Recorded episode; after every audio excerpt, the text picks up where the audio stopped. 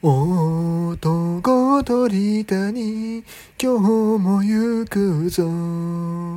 電光石火のスイング見せろ。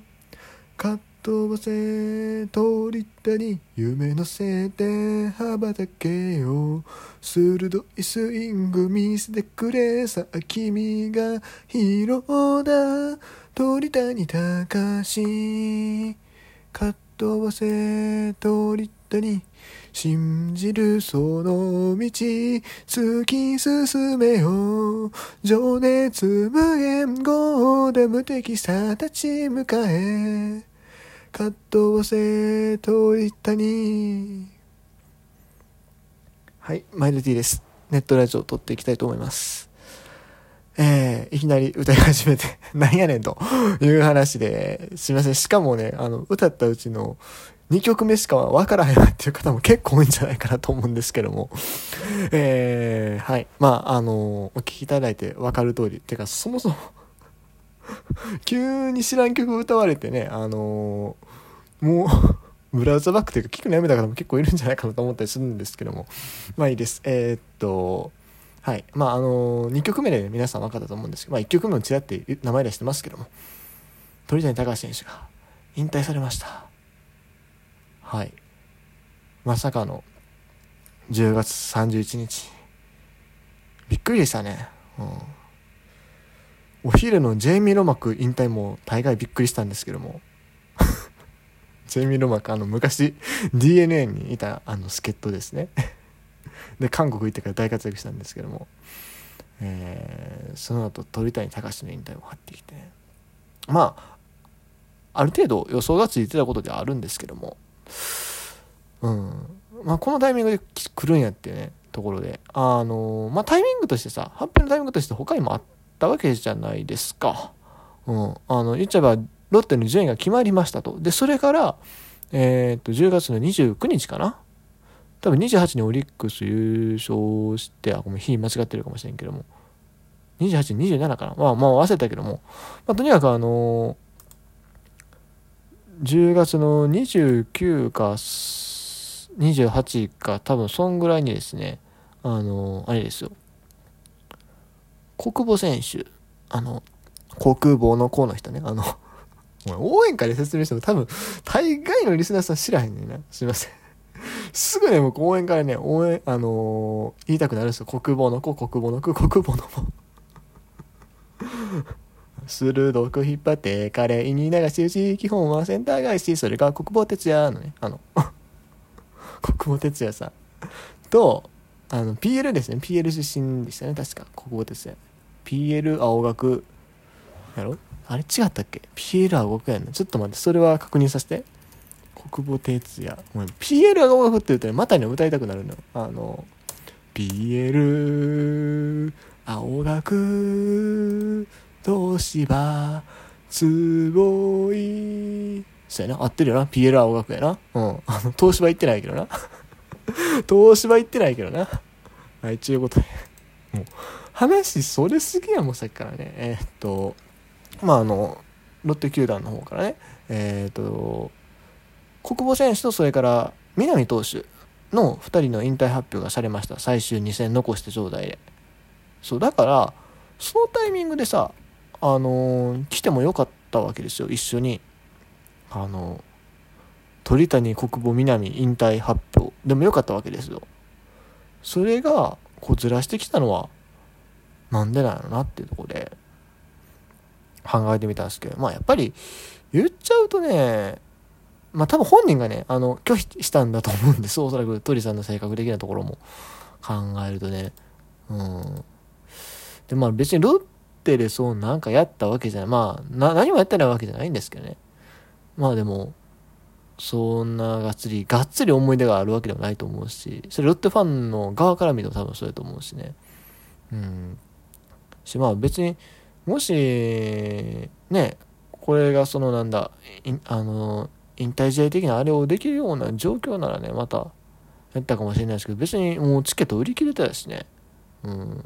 そこら辺もあって、こうなんかひっそりと発表になったのかなっていうだから、南投手っていうのはやっぱりずっとロッテでね、こう貢献されてたピッチャーだから、まあそこはあんまり邪魔したくないっていうのも一つあったでしょうし、じゃあその前日どうやったんやってとこなんですけども、29日も方も結局、どうだ、29日の方は別にまあ国母さんもでも引退試合してないですよね。まあそれも一つあると思うね。し、まあ、うん、まあ20、29別にやるよって言ったところでみんなチケット売れるわけでもないし、もうチケット売り切れてるからね。うん。し、まあなんかね、せっかくこう CS に向かってね、今度チーム行ったりやってやっていかなあかん中で、鳥谷さんの引退試合やるってなると、絶対阪神ファンが混じってくるんですよ。その空気感をあんまり作りたくないっていういうのもあったかなって、あの、まあ、チケット売り切れてる家ね、そのリセールとか、まあ、転売とかで手にして入ってくる人がいるから、そういうのも避けたかったのかなっていうのを思ったりしますね。はい。まあ、成績的には予想できてたけども、まあ、あの、今岡さんの例もあって、ね、もう一年やる可能性も正直あるのかなってちょっと思ってたんですが、まあ、ここで引退ということで、本当にお疲れ様でした。まあね、でもね、嫌なことしてくれたよね。今年。甲子園でさ、タイムリー打ってさ、あの時阪神ファン応援しとったけどな。球場の人らも結構応援しとったみたいやけど、あの後ね、逆転されてね、あれ負けてるわけです。あれ阪神勝てたら、わからんかったよ、正直。まあ、正直ね、話ね、あの時期の、あの、一勝って、まあもちろんそれは、もしくは勝ててでかいのでかいけども、それもしね、阪神でヤクルトの関係性が逆になって、阪神が追われる側やったらまた全然プレッシャーも違ってやるから、まあ、一概にはそこの勝ち負けが大きいとはいうもんでもないような気はするけどね。まあでも、あれ阪神が勝ってたら 鳥さんが来年出てこずに西池すから抑えてたらっていうのはちょっと思っちゃったりするけど まあ思ってもしゃあないけどね。うん。逆にでも、鳥さんがあそこで売ってなかったロッテ側的には、もしあの試合負けてたらってなると、パリーグの優勝争いこんなに面白い展開になってないわけやからね。何人かに鳥さんがね、あの、セパの優勝争いに面白くした説はあるよね。うん。まあ、それはちょっと無理やりな気がするんですけども。まあ、僕はね、ロッテ鳥谷隆に関しては結局1回だけでしたね、見たのは。あのー、去年もね、えー、ロッテの試合見に行ったりはしたんですけど、見れず、で、今年も、キャンプそもそも2軍やったっけ？出たかな？キャンプ1軍やったかな？忘れたけども、あの、静岡の試合で見れず、で、やっとですよ。やっと、あの今年、えー、4月の29日、西武ドームでですね、見ることができまして、まあ、凡退に終わっちゃったんですけども、まあ、あれは見れてよかったなというふうに思います。まあ、結果は確か凡、そう、凡退って言ったか。ですけどね、はい。っていうところで、まあ、ついに引退か。まあ、うん。どうするんですかね多分本人はあんまり野球に関わりたくないんだろうけども、野球に関わりたくないっていうか、あんまりこう、コーチとか、そんなやる気じゃないんやろうけど、まあ、どうせやるはめになると思うんで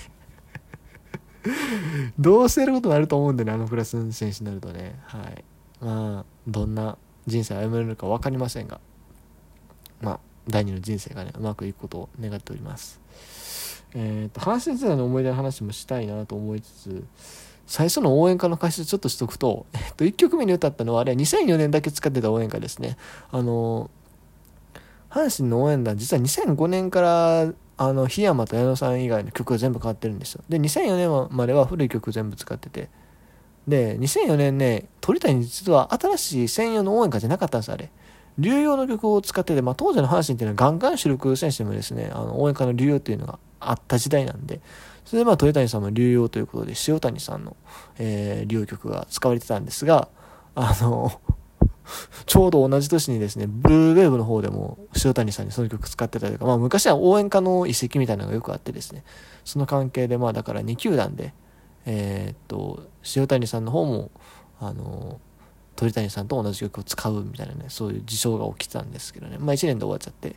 で、まあやっぱ鳥さんの応援歌といえばね、夢のせてのやつですね。夢のせて羽ばたけよ、鋭いスイング見せてくれもう、これのイメージしかないよね。うん。っていうところ、まあだから2曲目皆さん知ってるとね、3曲目はね、これはね、まあ実際使ったことないんですけども、あのロッテの、あれですね、汎用曲です。はい。あの、若手以外、まあ、中堅以上の選手はこの曲なんですが、結局、鳥谷隆選手はロッテで応援歌を歌ってもらう機会がなかったので、まあ、コロナとね、重なっちゃったんでね、結局この曲が使われることもなく、まあ、そもそも多分ね専用曲作るクラスの選手なんで、うん、だから多分未発表の幻の鳥谷隆応援歌ロッテバージョンがあると思うんですけども あるいはまあ誰かの流用、まあ、よく言われるのが今岡の流用とかしてたんじゃないかとかね、うん、あのコロナがなかった。そういう可能性はあったんじゃないかとかね、うん、ありますけどね。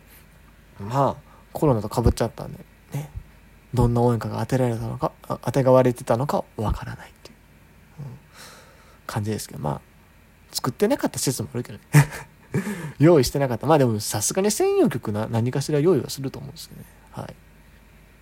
ということでえー、最後1分ぐらい時間があるんでなんか喋るかそうねあ、ごめんなさい。他にもね、あの、取り上げたいネタ、ネットラジオ的にあったんですけど、とりあえず、今日はもう、この話、トレさんの引退が来たらね、この話するしかなかったんでね、ちょっと他のテーマをまた後回しということで。あと、でもそう、僕でもあれなんですね、阪神の最終戦も見に行ってるしね、鳥さんは。あと、まあでもあの試合がやっぱ一番印象残ってるかな、阪神の最終戦。うん、いろんな意味でね、阪神、チームとしてもすごい大きな試合やったし、鳥さん的にも大きな試合やったし、最後ショートの守備もついてくれたしっていうところでね、しかも投げてるの9時やったしね、写真振り返ったらね、早いね。この2、3年で、一気に変わったなっていうところ。あー、そうですね。でもな、やっぱ2017な、サードに入った時はな、あれで復活は思ったんやけどな。うーん。もうちょっと長くできたんじゃないかなっていう気持ちは正直あるんですが、まあ、それが、まあ、運命というかね、はい、まあ、阪神も変わることが必要やったしね。ということで、本当にお疲れ様でした。はい、以上、ネットラジオでした。